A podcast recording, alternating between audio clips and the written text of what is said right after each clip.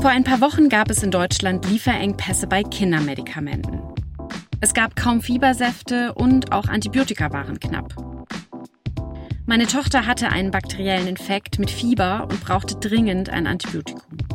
Während ich also am Telefon hing und eine Apotheke nach der anderen abtelefonierte, merkte ich, wie sehr unsere gesundheitliche Grundversorgung an Arzneimitteln hängt und wie elementar wichtig diese Medikamente sein können.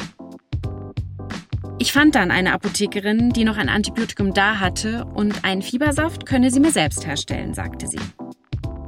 Wie cool ist das denn bitte? Wir haben heute eine Gästin, die das auch schon kann und noch vieles mehr. Denn sie studiert Pharmazie und klärt uns heute mal auf, was man da so macht und dass ApothekerInnen viel mehr können, als Kopfschmerztabletten und Nasenspray zu verkaufen. Ich bin Franziska und in diesem Podcast geht es um alles, was mit eurer Studienwahl zu tun hat. Hallo, hallo auch an meine Kollegin Annabelle. Hello. Annabelle und ich sind Studienberaterinnen an der Uni Mainz und wollen euch mit diesem Podcast bei eurer Studienwahl unterstützen.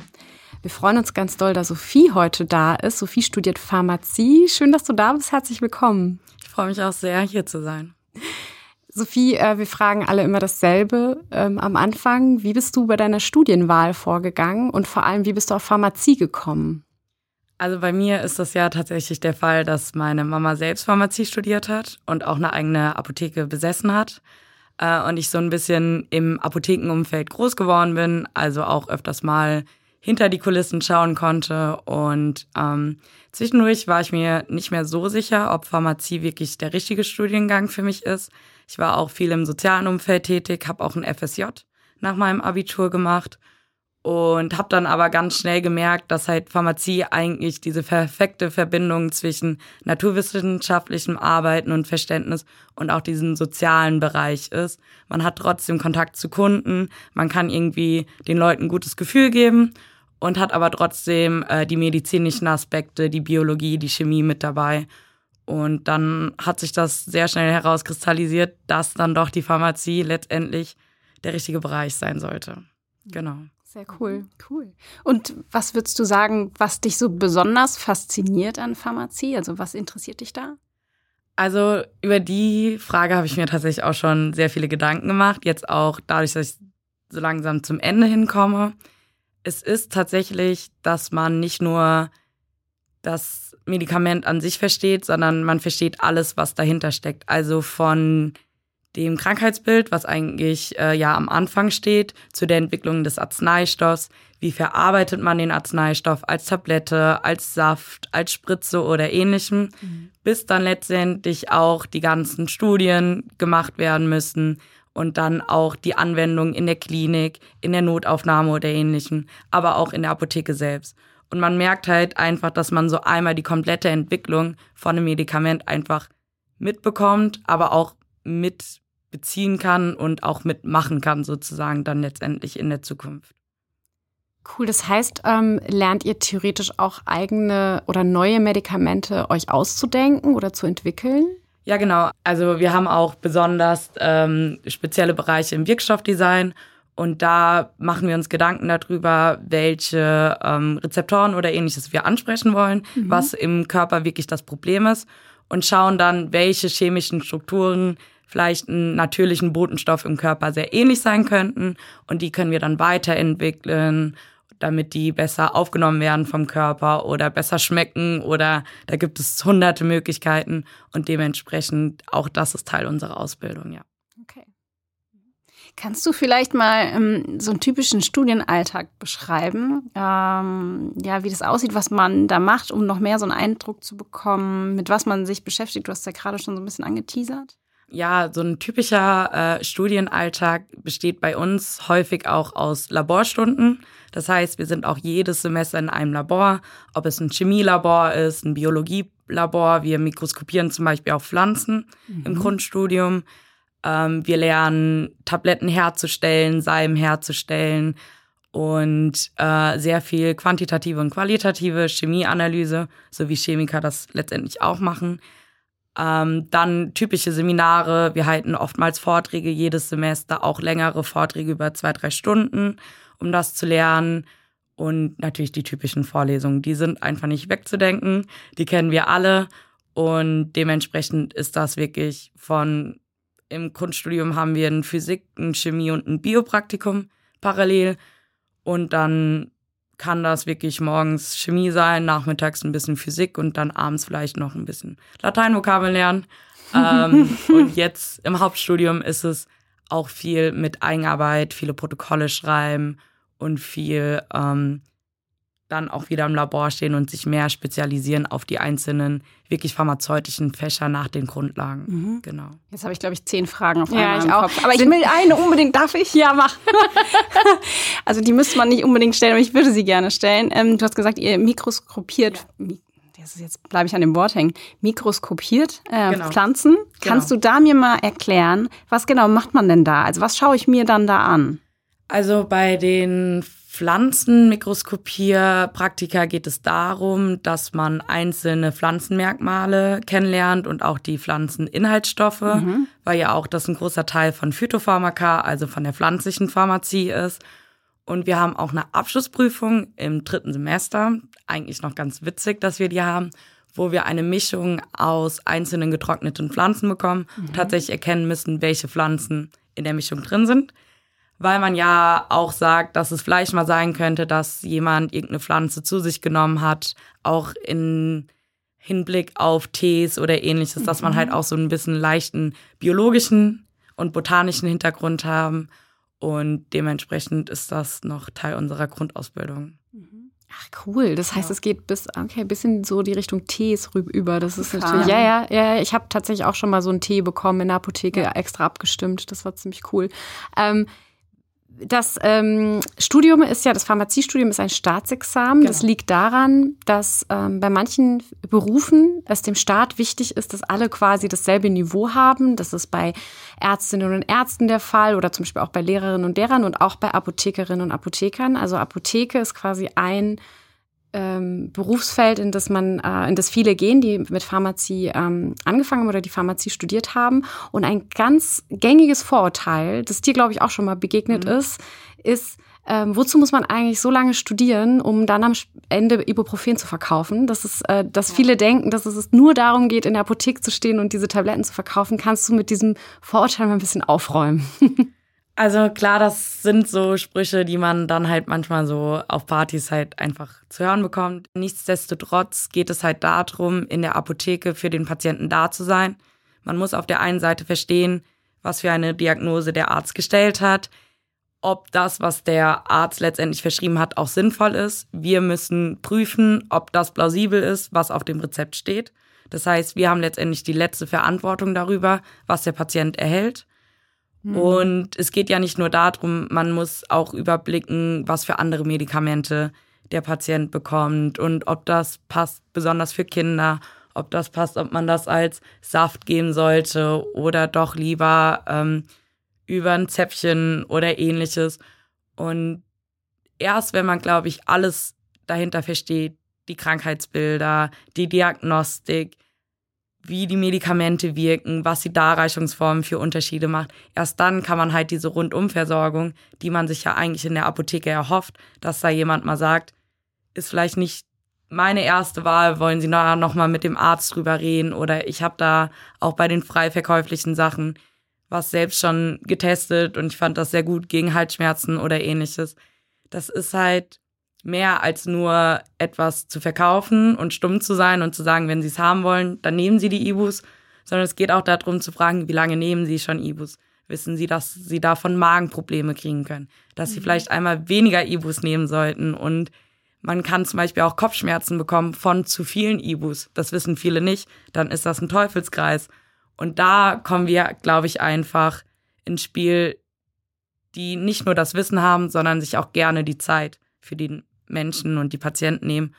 Und du hast ja vorhin auch gesagt, ähm, also manchmal büffelt man dann abends noch Lateinvokabeln. Ich ja. vermute, dass das daran liegt, dass viele äh, medizinische Fachbegriffe ähm, lateinischen Ursprungs sind oder, oder gibt es einen anderen Grund dafür? Ähm, früher war es noch eine Voraussetzung, Latinum zu haben, um mhm. Pharmazie zu studieren. Ich weiß gar nicht, wie das jetzt in der Medizin ist. Ich glaube auch keine Voraussetzung mhm. mehr. Und das wurde mit einem Seminar im ersten Semester ähm, ersetzt, wo man so leichte lateinische Vokabeln lernen, vor allem auch auf den Rezepten, wenn das Herstellungsanweisungen sind, die stehen auch noch auf Latein da, tatsächlich. Das heißt, die muss man allein lernen. Und mhm. auch die Pflanzen, wenn man Tees herstellt, die stehen auch mit ihrem lateinischen Namen auf den äh, Boxen. Und dementsprechend, das gehört noch so ein bisschen dazu. Und ab dem ersten Semester ist das dann auch Gott sei Dank abgehakt, weil ich persönlich auch Französisch in der Schule hatte. Und ähm, ja, genau, das sind einfach ein, zwei Seminare, die man nochmal macht, um wirklich, dass alle auf dem gleichen Standpunkt sind. Mhm. Weil wir, wie gesagt, auch Leute haben, die eine Berufsausbildung gemacht haben, dafür kein Abitur. Wir haben Abiturienten, die direkt anfangen zu studieren, Abiturienten, die nochmal FSJ gemacht haben und dementsprechend ist es, um alle auf den gleichen Nenner zu bringen, würde mhm. ich behaupten, ja. Mhm. Ähm, auf das Thema Berufe kommen wir auf jeden Fall auch mhm. später nochmal zurück, das, weil man kann ja noch ganz viel anderes machen mit dem Studium, aber das machen wir immer am Ende der Folge. Jetzt hast du gerade bei so Tees, dachte ich so, mh, hm, dass wir nochmal eine Frage stellen könnten in die Richtung, kann man sich eigentlich im Studium, ist das, spezialisiert man sich da auf einen bestimmten Bereich oder kriegt man eher so eine grundsolide, äh, tiefe, grundständige Ausbildung? Was würdest du dazu sagen? Also ich glaube, das ist auch einer der Gründe, warum ich letztendlich Pharmazie studiert habe ähm, in der Pharmazie bekommen wir für alle späteren zukünftigen Berufsbilder des Apothekers, des Pharmazeuten das nötige Know-how mit. Das bedeutet, wir arbeiten klar auch viel in der Apotheke, das möchte ich gar nicht absprechen, das ist wichtig, das ist Teil der gesundheitlichen Versorgung, aber man kann in die Industrie gehen und in die Forschung, das heißt, man kann eigene Arzneistoffe mitentwickeln, man kann in die pharmazeutische Technologie gehen. Da geht es dann darum, wie verabreiche ich die Arzneistoffe, die Medikamente. Man kann in den Bereich von klinischen Studien gehen. Man kann Stationsapotheker in der Klinik werden. Das bedeutet, man betreut mit dem äh, Stationsarzt gemeinsam wirklich die Patienten an ihrem Krankenhausbett. Man kann in die Lehre gehen. Man kann auch PTA-Ausbilderin werden oder das ist wirklich ein großes Mehr an Möglichkeiten. Man kann Zulassungsstellen ähm, mitbetreuen. Das bedeutet auch wirklich, wie kommt es denn erst dazu, dass wirklich die EMA zum Beispiel war ja ein großes Thema, auch mit dem Impfstoff für Corona, überhaupt dann sagt, das ist sicher, was steckt dahinter. Man kann auch noch viele Aufbaustudiengänge machen. Ist es wirklich eine große Anzahl an Berufsmöglichkeiten, was Pharmazie eigentlich ja auch so attraktiv macht weil es eine große Anzahl an naturwissenschaftlichen Fächern und eine noch größere Anzahl an beruflichen Möglichkeiten letztendlich. Jetzt sind wir äh, gerade von einem Teil meiner Frage so ein bisschen abgebogen. Stichwort Spezialisierung. Ähm, kann man sich, kannst du dazu was sagen? Kann man sich in dem Studiengang irgendwie spezialisieren auf einen bestimmten Bereich oder ist es eher eine breite Grundausbildung? Was würdest du dazu sagen? Also ich glaube, das Tolle an der Pharmazie ist, dadurch, dass wir ein Staatsexamensstudiengang sind, äh, spezialisieren wir uns erst weit nach dem Studium. Das bedeutet, jeder, der theoretisch Pharmazie in Deutschland studiert, lernt das Gleiche, lernt das gleiche Handwerk, lernt die gleichen Sachen, um letztendlich aber alles machen zu können, was ein Apotheker machen kann. Das bedeutet wirklich von Qualitätsmanagement zu Wirkstoffdesign zum eigentlichen Apothekerdasein in der öffentlichen Apotheke. Wir haben eigentlich alles, was wir dafür brauchen. Für die ganze Variation an Berufsfeldern und Berufsbildern, die ein Pharmazeuten und Apotheker abbilden kann. Das ist eigentlich, mir fällt gerade ein, das ist so ein bisschen, ähm, also jetzt nicht ganz äh, perfekt vergleichbar, aber ähm, in der Medizin ist es zum Beispiel auch so, dass alle erstmal dieselbe Grundbasis bekommen. Und wenn man fertig ist mit dem Studium, sind alle auf demselben Level, äh, was das Wissen angeht. Und die Fachspezialisierung kommt ja erst später. Die kommt quasi erst im Berufs Alltag. Viele denken so, äh, wenn ich von Anfang an Kinderärztin werden will, dann muss ich auch irgendwie in Richtung Kinderärztin studieren. Aber so läuft es nicht. Und bei der Pharmazie stelle ich mir das ähnlich vor. Also die Spezialisierung, gehe ich jetzt irgendwie eher in den Bereich oder eher in den Bereich oder spezialisiere ich mich auf, keine Ahnung, ähm, die Wirkung von Arzneimitteln äh, bei Frauen oder was auch immer, dann, dann ist das was, was nach dem Studium kommt. Aber das Studium gibt euch allen dieselbe generalistische Grundausbildung. Und ich glaube, das ist das Wichtige. Und das ist ja nichts Schlechtes. Im Gegenteil, das ist was sehr, sehr Gutes, weil ihr alles machen könnt. Ne? wenn ich ganz ehrlich bin, ist das ja auch einer der beruhigendsten Gedanken, die man haben kann. Was äh, ich im Intro ja angesprochen mhm. habe, ist auch was, was ähm, jetzt gerade im Alltag einigen begegnet und ich finde, das zeigt auch noch mal ähm, ja das, was ihr auch im Studium unter anderem lernt, nämlich auch die Herstellung von Medikamenten tatsächlich akut zu machen. Es gibt nämlich gerade irgendwie so diesen Engpass, das habe ich ja im Intro gesagt, ähm, mit den ähm, Arzneimitteln, wo einfach nicht immer alles zur Verfügung steht. Und ich finde das ähm, so krass, weil mir da erst bewusst geworden ist, ähm, als diese Knappheit entstanden ist, ähm, dass es ja mit der Diagnose, die die Ärztinnen und Ärzte stellen, ähm, ja nicht zu Ende ist, sondern die stellen die Diagnose und dann brauchen wir aber die Behandlung. Und ganz oft ist die Behandlung halt eine medikamentöse Behandlung. Das heißt, KrebspatientInnen oder ähm, auch sowas ganz Einfaches wie ähm, eben ich im Intro gesagt habe, so ein bakterieller Infekt bei einem Kind wird halt medikamentös behandelt. Wenn mein Kind dann dieses Medikament nimmt, ist es nach zwei Tagen wieder fit. Wenn es es nicht nimmt, dauert es vielleicht drei oder vier Wochen und es kann auch Folgeschäden bekommen, also von dieser Erkrankung. Das heißt, diese Medikamente sind so wichtig und das Krasse ist ja, ihr könnt die selber herstellen. Das heißt, ähm, habe ich ja schon gesagt, ihr bekommt dann, ähm, äh, da kommen Leute zu euch und sagen, ich brauche jetzt hier ein Antibiotikum und es gibt aber keinen Hersteller, der das mehr liefert. Und das heißt, ähm, du könntest das jetzt auch schon selber machen? Also könntest du so ein Medikament herstellen? Ja, tatsächlich lernen wir das sogar auch schon im Grundstudium. Wir lernen ähm, Arzneistoffe in unterschiedlichen Darreichungsformen wirklich zu verarbeiten. Das bedeutet, wir können sie als Creme, als Zäpfchen, als Kapsel oder als Tropfen herstellen, verarbeiten und können dann halt auch, wenn sie nicht lieferbar sind, durch die eigene Herstellung wirklich die Grundversorgung sichern. Hm. Dafür sind wir auch da. Wir sind Teil der gesundheitlichen Grundversorgung. Sehr cool. Das ist echt äh, cool, weil dann einfach viel dranhängt. Ähm, also unsere, also wirklich, äh, ja, die öffentliche Gesundheit so ein bisschen auch an den Apothekerinnen und Apotheken hängt, ja. Du hast eben gerade ja ähm, schon ein bisschen angeteasert, dass ihr selbst lernt, Salben herstellen etc. Ihr habt ganz viele Praktika, richtig? Kannst du dazu vielleicht nochmal was sagen? Also was macht man da so? Wo macht man die? Was lernt man? Was hast du gemacht? Also in den beruflichen Praktika, wir haben ähnlich wie im Medizinstudium die Formulatur. Das bedeutet, wir müssen im Grundstudium äh, acht Wochen ableisten, wovon mindestens vier Wochen in der Apotheke abzuleisten sind. Ich war in der Apotheke hier in Mainz ähm, und da lernt man Sachen, also Kapseln und Salben auch herzustellen. Dann hat man wirklich die Rezepte, die werden auch abgegeben.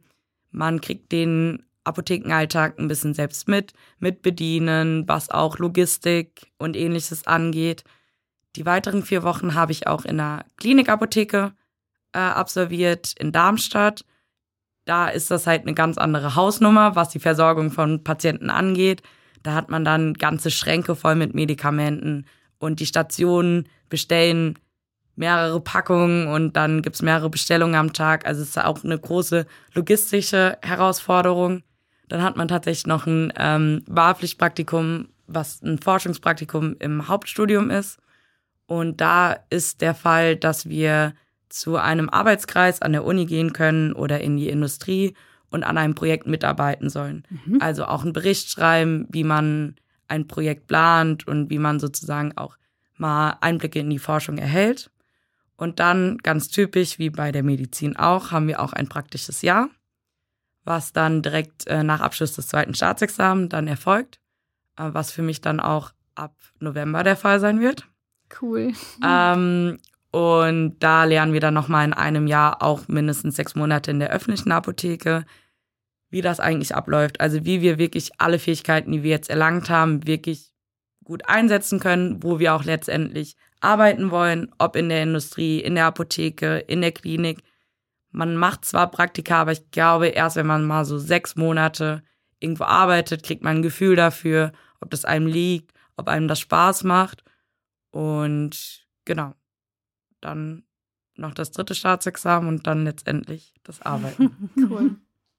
Ähm, du hast ja am Anfang schon gesagt, du hast ähm, so ein naturwissenschaftliches Interesse gehabt und das war auch ein Grund, weswegen du dich für Pharmazie entschieden hast.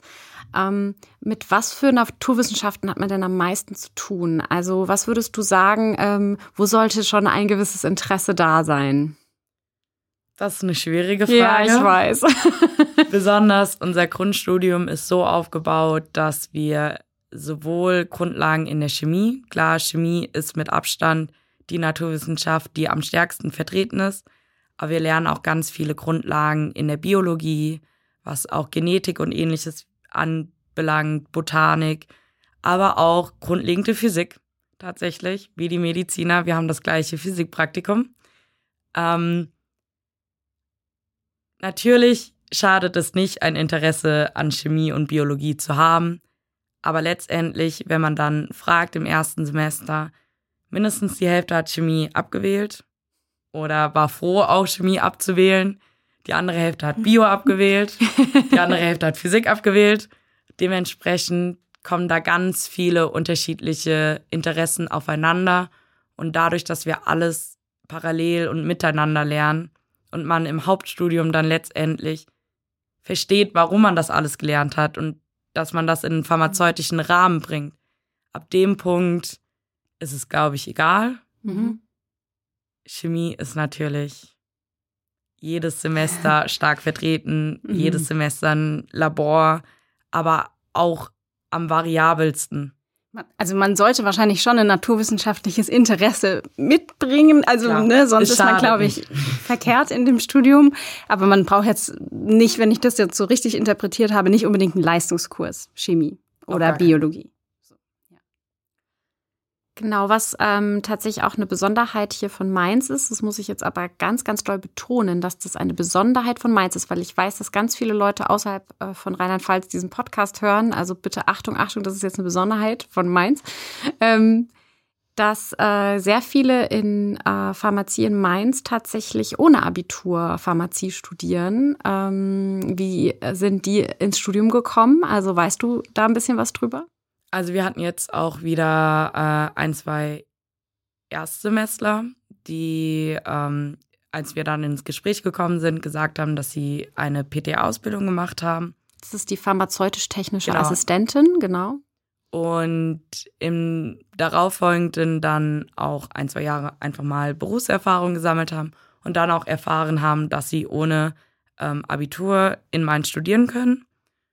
Und man muss ganz ehrlich sagen, ich erinnere mich an meine erste Woche. In der ersten Woche ist dann auch alles abgehakt, was man gedacht hat zu wissen. Und ich glaube, ab der zweiten Woche ist man gleich ahnungslos erstmal. Und ab der zehnten Woche weiß man dann wieder gleich viel.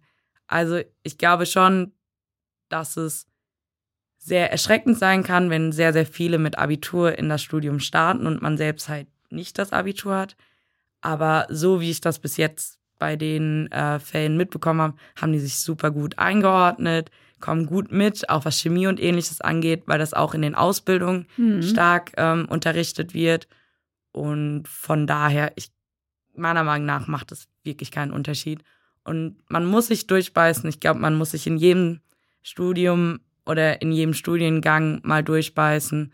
Und dementsprechend, wenn man Lust darauf hat, wenn man das Interesse hat, da macht es auch keinen Unterschied, ob PTA-Ausbildung, Einser-Abitur oder Dreier-Abitur oder ähnliches dementsprechend. Genau. Ja, wenn man, wenn man Lust an einem Studium hat oder ja. dieses Interesse, dann kommt die Motivation zu lernen ganz von alleine. Und das ist vielleicht auch ähm, einfach an der Stelle doch mal wichtig, wenn ihr euch dafür interessiert. Also das, ähm, da muss man so ein paar Schritte beachten. Könnt ihr euch gerne an uns wenden, an die zentrale Studienberatung. Und ähm, ihr könnt euch aber zum Beispiel auch für eine Einschätzung an die Studienfachberatung von Pharmazie wenden.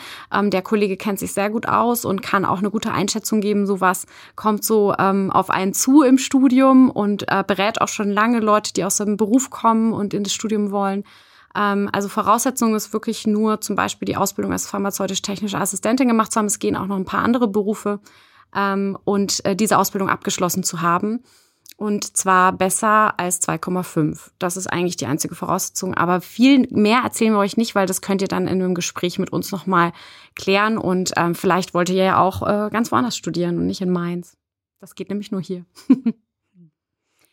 Du hast eben schon mal ein bisschen anklingen lassen, dass also, du hast so von über Intensität gesprochen. Was würdest du denn sagen, wie lernen arbeitsintensiv ist eigentlich ein Pharmaziestudium?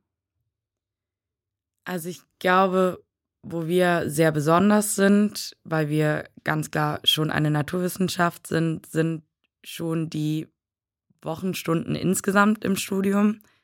Durch Laborstunden und ähnliches haben wir halt manchmal auch 40 Wochenstunden da. Das heißt aber nicht, dass man jetzt sagt, man muss zusätzlich auch noch 40 Wochenstunden lernen, sondern dadurch, dass wir sehr viel an der Uni sind, wir haben auch viele Übungskurse, Tutoriate und ähnlichem, man lernt halt immer ein bisschen mit. Und wir haben auch oftmals im Hauptstudium so genannte Antestate, also kleine schriftliche Tests kann man das nennen, dass man weiß, man bereitet sich auch während den einzelnen Semestern und Wochen ein bisschen darauf vor, dass man letztendlich eine Abschlussklausur schreiben muss. Dementsprechend im Vergleich zu nicht naturwissenschaftlichen Studiengängen haben wir schon ein relativ intensives Arbeitspensum, aber letztendlich ist alles machbar. Also man hat trotzdem ein Privatleben, man kann trotzdem andere Dinge machen. Ich persönlich spiele nebenher noch Tennis. Ich bin auch in der Fachschaft seit meinem zweiten Semester aktiv. Und man findet eine Balance zwischen Lernen und trotzdem in Mainz auch Leben. Sehr schön. Ähm, wir haben ja gerade äh, kurz über den, die, äh, über den Zugang für beruflich Qualifizierte gesprochen, aber jetzt interessiert mich noch, der Zugang für die Abiturientinnen und Abiturienten ist ja auch nicht so ganz ohne. Das heißt, ähm, oder zumindest gibt es das Vorurteil, es sei ähm, sehr, sehr schwer reinzukommen. Ich glaube, das kommt so ein bisschen daher, weil man sich auch bundesweit bewirbt, so wie für Medizin. Ähm, wie war es denn für dich? Also war es äh, schwer, leicht an den Studienplatz zu kommen? Wie war so dein Gefühl? Also hattest du, musstest du zittern oder war es ganz easy? Also, ähm, ich habe mich auch ganz normal über Hochschulstart ähm, beworben man muss ja auch dieses Ranking machen von den Universitätsstädten. Meins war tatsächlich auch meine erste Wahl. Mhm. Yay. Ich bin halt tatsächlich auch erst in der letzten Runde reingekommen und dementsprechend habe ich sehr gezittert, weil ich mich für viele andere Studiengänge beworben hatte. Da kamen die Zusagen, die habe ich alle so ein bisschen verfallen lassen, weil ich dann gemerkt habe, das einzige Studium, was ich tatsächlich studieren wollte, war dann doch Pharmazie. Mhm. Aber letztendlich ist das auf jeden Fall möglich. Es gibt ja jetzt mittlerweile auch den Test, den man äh, absolvieren kann, der auch relativ neu noch ist. Und ich kenne tatsächlich niemanden, der nicht Pharmazie studieren wollte und keinen Studienplatz letztendlich bekommen hat. Ja. Dementsprechend ist es wirklich möglich. Man muss auch keine zehn Jahre darauf warten, sondern klar, man muss ein bisschen flexibel sein, was letztendlich die Städtewahl anbetrifft aber im Endeffekt zittert man, aber man bekommt es letztendlich doch. Also es ist auf jeden Fall ganz wichtig, nicht so eine krasse Zitterpartie wie bei Medizin. Ähm, also lasst euch nicht abschrecken davon, dass ihr euch auch bei Hochschulstart bewerben müsst und die Chancen sind eigentlich ganz gut und man kann die Chancen jetzt sogar noch verbessern, eben durch diesen Test. Das ist so eine Art Studierfähigkeitstest äh, für, Pharmazeut äh, für pharmazeutische Studiengänge. Das ist so ein bisschen wie der Medizinertest, aber eben für die Pharmazie. Das heißt, man kann sich sogar noch verbessern und es wird dann unterschiedlich gewichtet. Aber selbst mit, also man braucht jetzt wirklich kein 1-0er Abi, selbst ohne Test und ohne 1-0er Abi hat man ganz gute Chancen reinzukommen. Ähm, also erkundigt euch einfach mal an den Unis, die euch interessieren oder ihr fragt mal bei uns nach äh, oder ihr guckt euch auf Hochschulstart die, äh, die NCs mal an, wie das so war in den letzten Semestern. Also bitte, bitte, äh, wenn dieser Wunsch da ist, nicht direkt abschrecken lassen und denken, ich bekomme da eh keinen Studienplatz. Schaut einfach mal nach, vielleicht klappt's. Und dann ansonsten sich ähm, einfach mal bewerben, so wie du das gemacht hast, und dann klappt's vielleicht auch einfach direkt. Genau. Ich würde gerne noch mal eine Frage stellen und so ein bisschen zurückgehen zum Inhaltlichen vom mhm. Studium, um dafür noch mal so ein bisschen einzutauchen. Ähm, kannst du sagen, was so eine deiner liebsten Veranstaltungen war, also Lehrveranstaltungen? Und wenn ja, also was habt ihr dann da gemacht? Was war das für ein Thema? Was macht man da? Das ist eine sehr gute Frage. Ich muss ganz ehrlich sagen, dass ich die medizinische Chemie doch am interessantesten finde, weil sie sehr variabel ist. Man lernt, wie man neue Wirkstoffe erstellen kann, wie man sie praktisch auch im Labor erstellen kann. Auch das haben wir gelernt. Im dritten Studium saßen wir im Labor und haben tatsächlich einzelne Edukte sozusagen miteinander verkocht, um neue Produkte herzustellen und die auch rein wirklich ähm, herzustellen und analysieren zu lassen. Ähm, und dementsprechend in der medizinischen Chemie hat man so eine Vielfalt vom eigentlichen Design von Wirkstoffen zu letztendlich, wie wirkt er, warum wirkt er so, wie er wirkt. Manchmal macht ein einzelnes Atom super viel aus und kann halt wirklich die Wirkung verstärken oder die Wirkung kann verloren gehen. Und es ist einfach sehr, sehr tief. Und ich glaube, dem einfach sehr praktisch gegenüber liegt halt die Pharmakologie. Also eigentlich ja das Herzstück der Pharmazie, weil man da auch wirklich lernt, was geschieht denn im Körper? Warum geschieht mhm. denn etwas richtig im Körper und warum läuft etwas nicht so, wie es laufen soll? Und wie können wir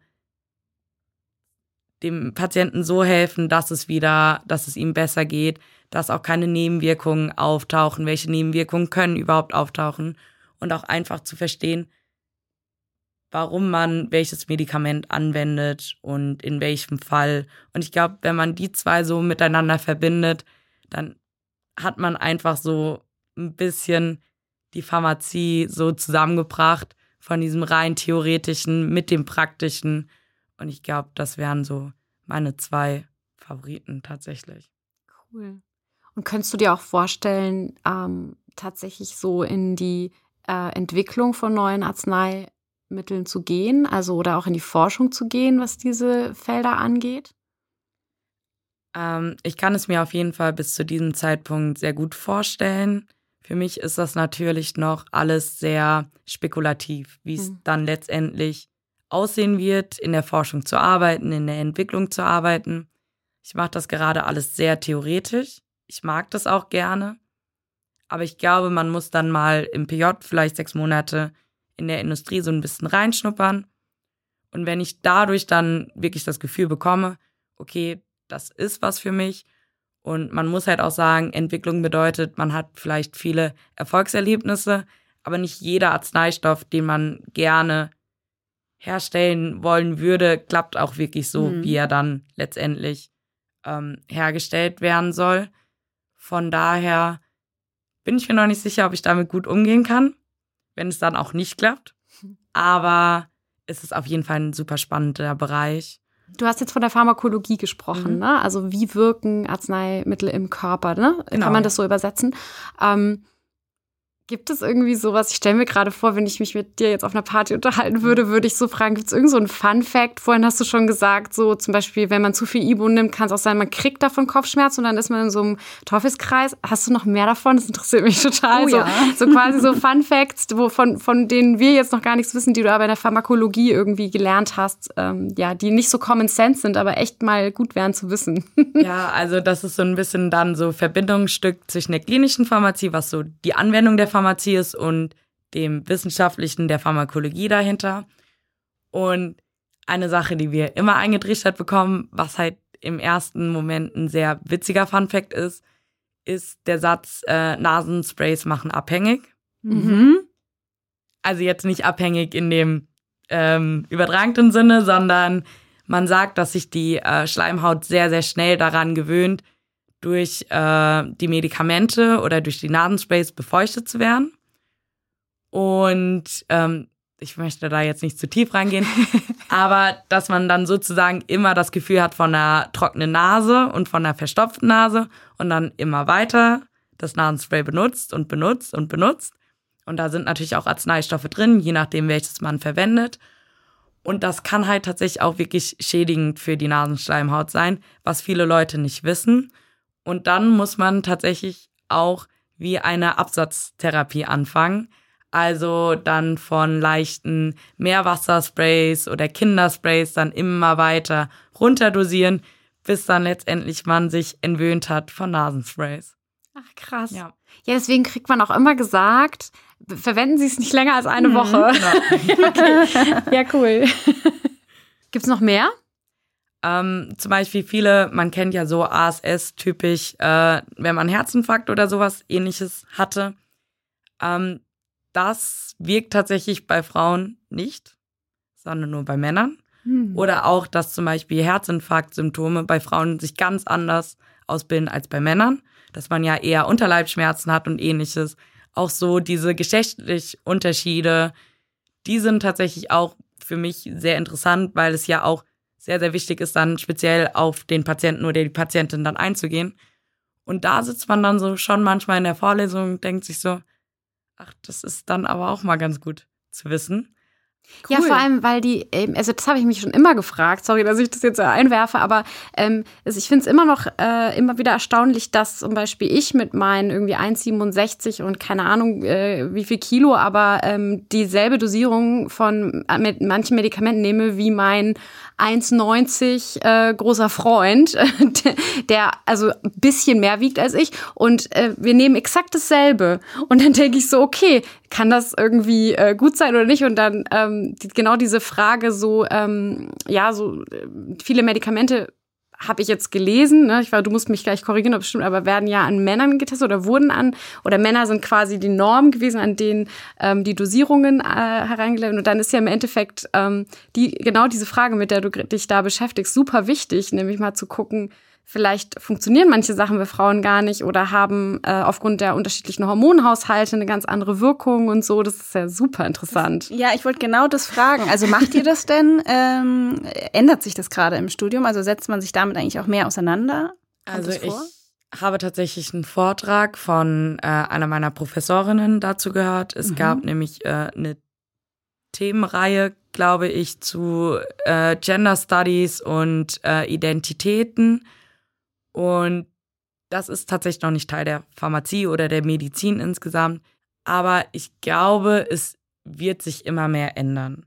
Natürlich sind wir jetzt in dem Studium mit acht Semestern noch nicht wirklich zeitlich auch dazu fähig, wirklich alle Unterschiede herauszufinden. Aber das ist ja das Tolle, tatsächlich auch in der Apotheke oder ähnliches zu arbeiten. Du lernst ja alles mit den Patienten. Mhm. Also du hast ja wirklich manchmal Patienten, mit denen man sich mal zusammen hinsetzt und vielleicht auch noch mal was nachliest. Wir wissen nicht alles, darum geht's nicht, sondern wir haben auch die Möglichkeit, Informationen besser aufzunehmen oder zu recherchieren oder in Kontext zu setzen. Und mal kommt auch eine Patientin oder ein Patient zu einem und sagt, hier übrigens, das fand ich jetzt einfach vom Gefühl oder von der Handhabung alles irgendwie nicht so gut. Und dann kann man das super gut abspeichern und weiß halt, okay, mhm. ich habe eine Alternative dazu, vielleicht gebe ich das mal lieber ab oder ähnliches, besonders bei den Freiverkäuflichen. Das sind alles so Patientengeschichten, die man auch einfach mitnimmt. Da sind wir schon beim Stichwort Beruf. Du hast vorhin auch schon ganz viele Möglichkeiten aufgezählt. Mhm. Ähm, also Apotheker, Apothekerin haben wir schon äh, genannt auf jeden Fall. Und wir haben auch schon äh, die Industrie zum Beispiel als eine Möglichkeit genannt. Aber vielleicht fallen dir so ein paar Sachen noch ein. Ähm, ich habe äh, auch schon mal gehört, man kann zum Beispiel auch bei äh, Krankenversicherungen oder bei Gesundheitsämtern und all diesen Möglichkeiten, du hast vorhin auch gesagt, in der Klinik zum Beispiel, also wo man direkt zum Beispiel auf einer Station ähm, ja zusammen mit den Ärztinnen und Ärzten an der Therapie beteiligt ist. Ähm, fallen dir noch so ein paar Sachen ein? Man kann klar als Apotheker, Apothekerin in die öffentliche Apotheke gehen. Man kann in die Klinikapotheke gehen. Das bedeutet, man würde auch ganz normal die Versorgung eines Klinikums äh, übernehmen. Viele äh, Krankenhausapotheken sind auch Teil des Katastrophenschutzes. Das bedeutet, man kann auch da ähm, einen gewissen Teil mit übernehmen bei der ganzen Planung, es gibt tatsächlich noch viele unterschiedliche Dinge, wie schon genannt, den Stationsapotheker. Mhm. Das bedeutet aber auch in der Klinikapotheke kann man Teil des Katastrophenschutzes sein. Das bedeutet, man schaut, dass genug Medikamente bei möglichen Katastrophenszenarien da ist. Man kann letztendlich PTA-Ausbilder und Ausbilderin werden. Das bedeutet, man ähm, ist Teil in den ganzen ähm, Berufsschulen. Mhm. Man kann an der Universität bleiben. Das bedeutet, wenn man jetzt einen Doktor zum Beispiel auch macht, ist man auch Teil der Lehre. Man ist als Assistent begleitend in den Laboren, unterstützt die ähm, Studenten, macht einzelne Seminare mit den Studenten. Dann ist die Möglichkeit, wie schon gesagt, man kann auch ähm, Gesundheitsminister oder Ministerin werden. Man hat es ja jetzt auch mitbekommen. Ja. Ähm, man kann auch in die Politik allgemein gehen.